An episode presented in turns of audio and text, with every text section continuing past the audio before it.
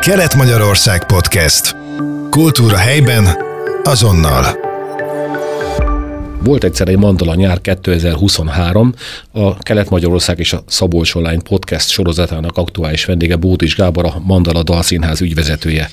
Foglaljuk össze, milyen volt néhány jelzővel a Mandala nyár ebben az esztendőben.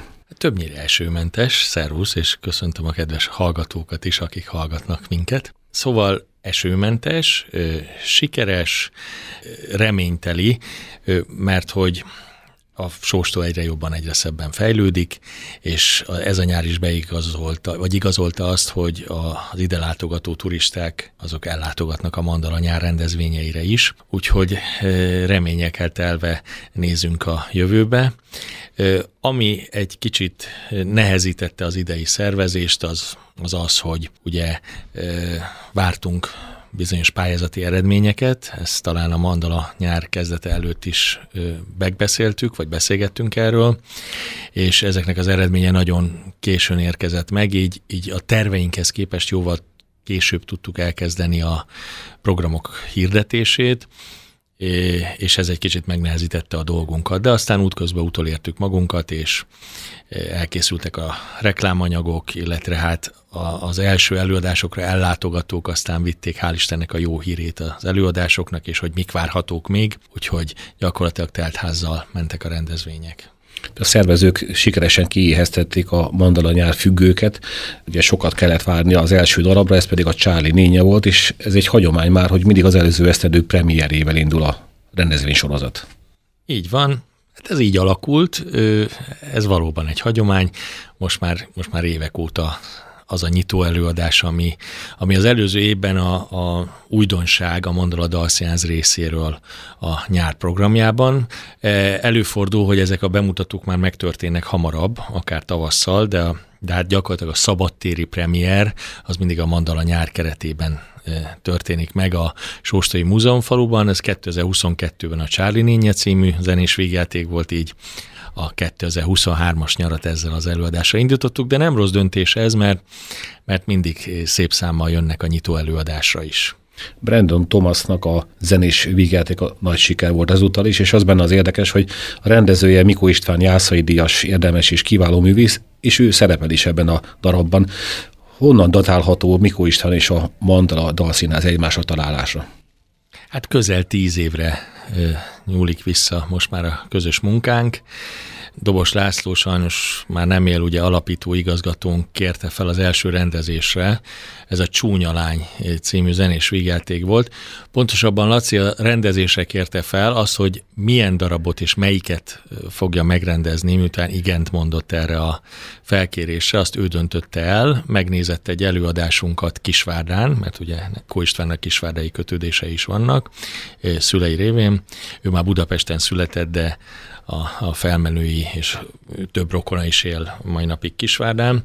Így célszerű volt és praktikus volt ez a kisvárdai meghívás. A Kölcsönkérő című előadásunkat nézte meg, ott gyakorlatilag a szereplőket, a törzsgárdát azt látta, és ez alapján gondolta végig, hogy esetleg milyen darabban lehetne kiosztani célszerűen a szerepeket, úgyhogy azt a, a színészek, akik től látta azt a teljesítmény, amit látott, meg is tudják oldani, és így esett az ő választása a Csúnya Lány című szintén zenés vígjátékra, amely egy Kabos Gyula filmnek a színpadi változata volt egyébként, és ebben is játszott már akkor is István, a Bogdán Artúr, gyakorlatilag a Kabos Gyula által egykor alakított Bogdán Artúr komikus szerepét játszotta el remekül.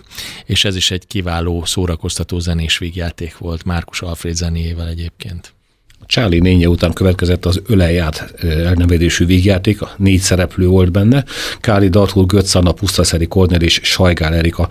Hogy választjátok ki ezeket a darabokat a nagy egészből? Mindig figyelünk, figyeljük azt, hogy hol milyen bemutató születik meg. Például ez a bizonyos Öláját című Neil Simon darab, ennek a bemutató és valamikor tavasszal volt a Vidám színpadon, és gyakorlatilag szerintem az elsők között voltunk, akik felkértük a színházat egy tájelőadásra, és hát örömmel fogadtuk, hogy igent mondtak, de hát természetesen nézzük a szereplőket, nézzük a műfajt, hogy ugye nyárról van szó, ilyenkor azért célszerű zenés végjátékokat, végjátékokat, operetteket beépíteni a programba, hiszen ez, ezt várják el a zenész színháztól a, a nézők, a potenciális nézők. Nézzük a szerzőt, hogy mennyire népszerű a szerző, mennyire bevált a szerző, tehát mennyire vannak sikeres művei. Tehát ezeket a szempontokat mindösszesen. És hát emellett persze nagyon nagy a kapcsolatrendszerünk, so, sok ö, színész, ismerősünk, mondhatni barátunk van, akik már előző évben ajánkoznak bizonyos produkciókkal, elárulják nekünk, hogy mire készülnek, már azt javasolják a következő nyári évad programjába.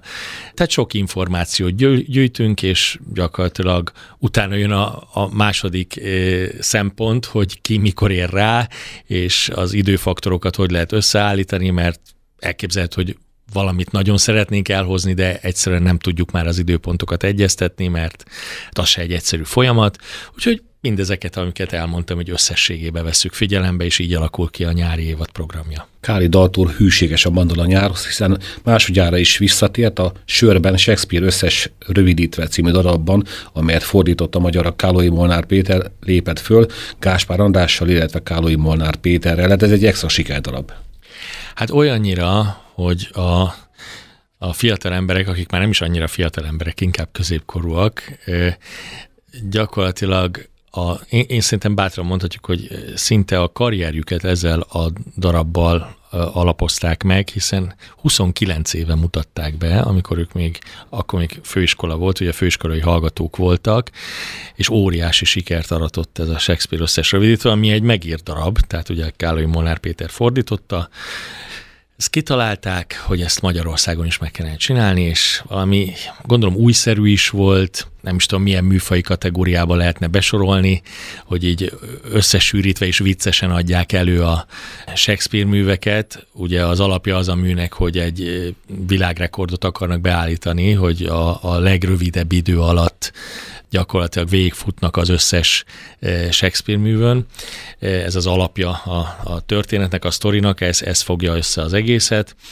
És eh, hát ugye 29 éve ezt megcsináltak, és azóta nem tudják levenni a műsorról. Most közelednek már a 700. előadáshoz, ez óriási szám. Tehát mondjuk a macskák mint műzikelt, ha nézzük, az produkált ilyen óriási számokat, hogy ugye ezer felé ment, hát ők is lassan lehet, hogy eldöcögnek az ezerig és hát a, három akkori, akkor fiatalember tényleg egy nagyon nagy népszerűségre tett szert, és ezen merem azt állítani, bár ezt inkább tőlük kéne kérdezni, hogy, hogy szerintem a karrierjüket is ezzel megalapozták. Legalábbis nagyon nagy népszerűségre tettek szert a idősebb, kor, korosabb, tapasztaltak színészek körében akkor.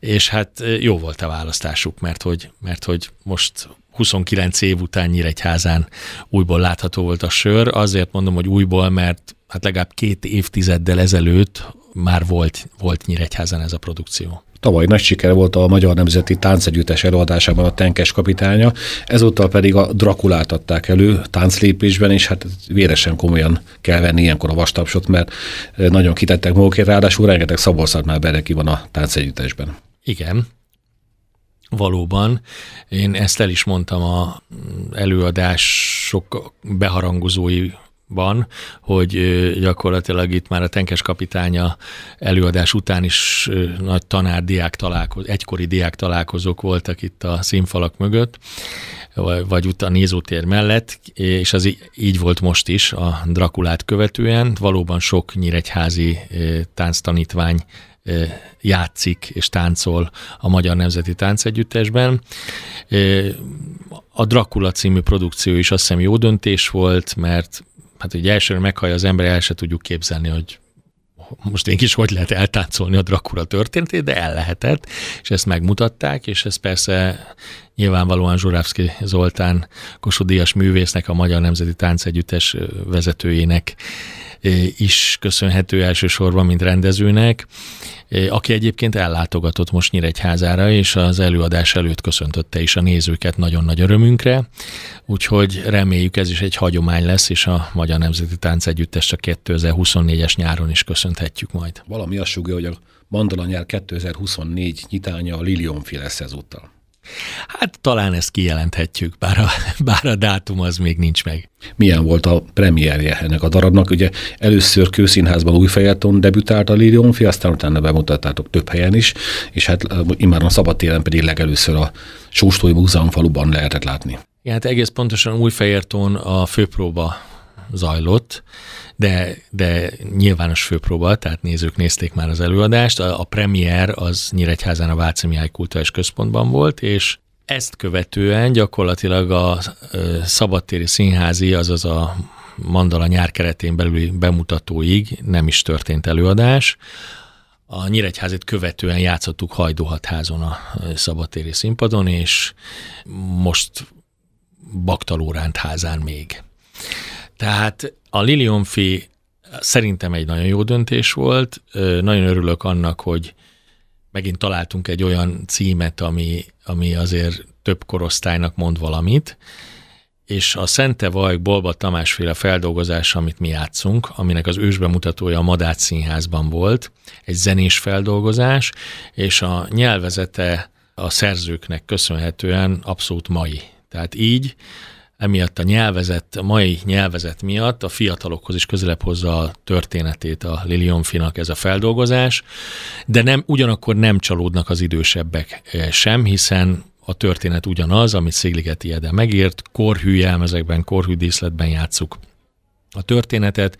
Úgyhogy az a tapasztalat, hogy, hogy nagyon széles skálán szólítjuk meg a közönséget, tehát a fiataloktól az idősebbek is, idősebbekig nagyon jól szórakoznak a Lilion film, most már állíthatjuk, és nagyon bízom benne, hogy jó néhány szép előadás vár ránk több, több éven keresztül, mert hogy egyébként a szerzőktől az ország keleti régiórára megkaptuk a kizárólagos játszási jogot, ami, aminek nagyon örülünk, hogy ezzel megtiszteltek minket, és, és ugye ezt az előadást is Mikó István, Jászaidés érdemes és kiváló művész rendezte, és bár először úgy alakult, hogy ő már nem szeretne ebben a produkcióban játszani, mert hogy a rendezés az nagyon leköti a figyelmét, de aztán örömünkre szolgált, hogy azt mondta, hogy Kányait a fogadóst mégiscsak eljátszaná. Ez az ő döntése volt, mi nem erőszakoltuk ezt a dolgot, de nagyon örültünk neki. Már csak azért is döntött így István, ha szabad így a nevében is mondanom néhány szót, mert hogy annak idején főiskolai hallgatóként a színművészeti akkor még főiskolán az Ódri színpadon ez volt az egyik első szerepe, ahol ugye abszolút fiatal emberként kellett belebújni a fogadós bőrébe, hát most már mondhatjuk, hogy beleérett korban is a kányai szerepébe. Úgyhogy ezért is vállalta el a játékot is a rendezés mellett. A műfai sokszínűség jegyében volt egy emlékoperettest a Rátonyi száz, ahol a szakma nagy ágyúi voltak itt, Heller Tamás, Teremitrixi, Benkő Péter és egy igazán nívós produkciót tettek le az asztalra. Így van, és ne feledkezzünk meg Rátonyi Róbert két gyermekéről, ifjabb Rátonyi Róbertről és Rátonyi Hajniról, akik szintén részt vettek ezen a gálán, illetve a műsorvezetőről Peller Károlyról. Ez egy nagyon nívós gála volt, és egy abszolút nem szokásos operett gála, hiszen valóban itt Rátonyi Róbertre emlékeztünk, egyébként bejátszások színesítették, bejátszások tucatja színesítette ezt az estét. Természetesen Rátonyi Robert alakításaiból voltak bejátszások, mozgóképes, illetve fotók is természetesen. Izgalmas volt, hogy a gyermekeivel beszélgettek az ő gyerekkorukról, hogy hogy élték meg Rátonyi Robert együtt a családot, hogy ő az édesapjuk, illetve hát természetesen sok dallam is felcsendült, de nem csak operett, hanem musical részletek is, hiszen azt is, és élőzenekarral, amelyet ifjabb Rátonyi Robert vezetett, és hát aki ott volt ezen a gálán is esetleg nem ismerte Rátonyi Robert munkásságát részletesen, az sok érdekességet megtudhatott, hogy milyen sokoldalú színész volt ő, mert ugye általában az operett tevékenysége és a, a nagyon szerteágazó operett tudása jut mindenkinek először eszébe Rátonyi Robertről, hiszen egy két kötetes könyvet is tudhat magáénak az operetről, de ő kiváló drámai színész is volt, és ezt is megtudhattuk ezen az estén. Például Lamancsa lovagját alakított, csak hogy egy példát mondjak. És hogy ezt az ott megszólalók, ezeken a beszélgetéseken megerősítették, hogy ő egy nagyon jó drámai színész is volt. Úgyhogy egy hihetetlen színes egyéniséget reemlékezhettünk. Voltak gyermekprogramok is, a Panna Bál Buborék Mesekoncert és a Bergengóc Zenegóc együttes. Aztán augusztus közepén Hiszek egy hazában címmel a Mandala Dalszínház művészei és táncosai léptek föl, a vendégművész pedig maga Sasvári Sándor volt, ő is visszatérő vendég a Mandala nyár programjában. Igen, visszatérő vendég, bár vele jóval kevesebbet dolgoztunk eddig együtt, mint Varga Miklóssal, akivel bemutattuk még 2021-ben a Hiszek egy hazában című zenés történelmi játékot. Egy kicsit színesíteni akartuk, és kicsit változtatni akartunk a programon, ez is indokolta Sasvári Sándor meghívását, aki egyébként szintén kiváló ismerője a történelmi műzikeleknek és rockoperáknak, elsősorban a magyar történelmi rockoperáknak és műzikeleknek, hiszen e, ilyen témájú darabokban mai napig játszik, így de mivel más szerepeket alakít és más produkciókban játszik, mint Varga Miklós, ezért nyilván más dalokat is tudott idézni, és tudtuk azokat beépíteni ebbe a gála műsorba. Nagy örömünkre szolgált, hogy a Szabolcs-Szatmár Bereg vármegye ezt az előadásunkat beválasztotta az Identitás Nap, vagy Identitás Fest című programjába, és gyakorlatilag ingyenesen volt látogatható ez a produkció, és, és hát sokan eljöttek. A haba tízszeletes tortán a Fábri Show volt, amelynek a különlegesség az volt, hogy Fábri Sándor nem pusztán csak egyedül leült egy fotelba, hanem beszélgetett a vandalával, a különböző vendégművészekkel, és hát a hamisítatlan Fábri varázs uralkodott a színpadon. Igen, én azt mondhatom, hogy nem csak a nézők, de Fábri Sándor és vendége is jól érezték magukat ezen az estén, és hát méltó környezetet is teremtettünk. A Mandala Dalszínház műszakja, műszakos csapata díszletet is varázsolt a Fábri Show mögé. Ez a 30 éves gála műsorunknak a díszlete volt egyébként, és igyekeztünk ugyanazt a környezetet megteremteni, mint a tévés Fábri Show-ba, tehát volt íróasztal, voltak, voltak, volt kanapé, fotel, volt egy kis asztal, úgyhogy Fábri Sándor mondhatni a tévés Fábri Show-hoz hasonlóan otthon érezhette magát. Ez szerintem érződött az estén is, mint ahogy mondtam, ő is jól érezte magát, és ugye a Mandala Dalszínházhoz kötődő művészekkel beszélgetett, illetve hát Kovács Attila kollégám és jó magam is a beszélgető partnerei voltunk, továbbá Tóth Kázmér, aki a Scabello nevű díszletgyártó cégnek a vezetője, és gyakorlatilag az első számú díszlet kivitelezője a magyarországi színházaknak, most már bátran állíthatjuk, és természetesen a Mandala Dalszínház díszlete is is ő tervezés kivitelezi évek óta, valamint a Mandala Dalszáz örökös tagja Mikó István is beszélgető partner volt, és Fábri Sándor alakította úgy, hogy nem egymást váltották a vendégek, hanem egyre többen lettünk a, a színpadon, és a végén olyan oldott lett a hangulat, hogy még egy üveg rozé is felbontásra került, és ott elkortyolgattuk. Azt hiszem, hogy a nézők örömére ők is átérezték ezt a családias hangulatot.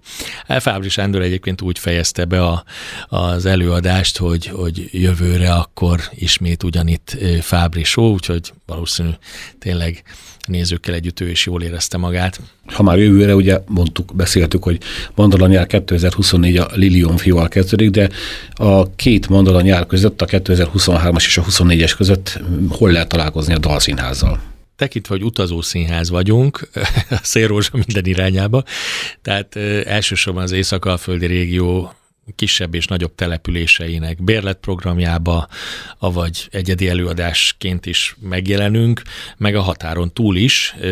Például alakul most előadás, éppen ma tárgyaltam Szatmár Németivel, Nagykapossal, vélhetően fogunk menni Székelyhídra, Nagyváradra is nem csak nyáron, hanem a tavaszi-őszi évadban is visszatérünk, de ha már Nagyvárad, és szabad még elmondanom, Azt, amikor hirdetjük a Nyíregyházi helyszínű mandala nyarat, akkor ezt nem szoktuk emlegetni, mert nehogy megzavarja a nézőket olyan szempontból, hogy hol mi lesz, de azért így utólag elárulhatjuk, hogy 11. éve a Nagyváradi mandala nyár is zajlik, a Nagyváradi vár bástya, bástya színpadán, mert hogy az öt bástyából az egyikbe építettek ott több mint tíz évvel ezelőtt egy szabadtéri színpadot, és egy 800 férőhelyes nézőteret, és gyakorlatilag ezt mi töltjük meg élettel. Ott általában 6-7 előadásban zajlik a helyi nyár, és idén is nagyon nagy sikerrel megvalósítottuk azt is.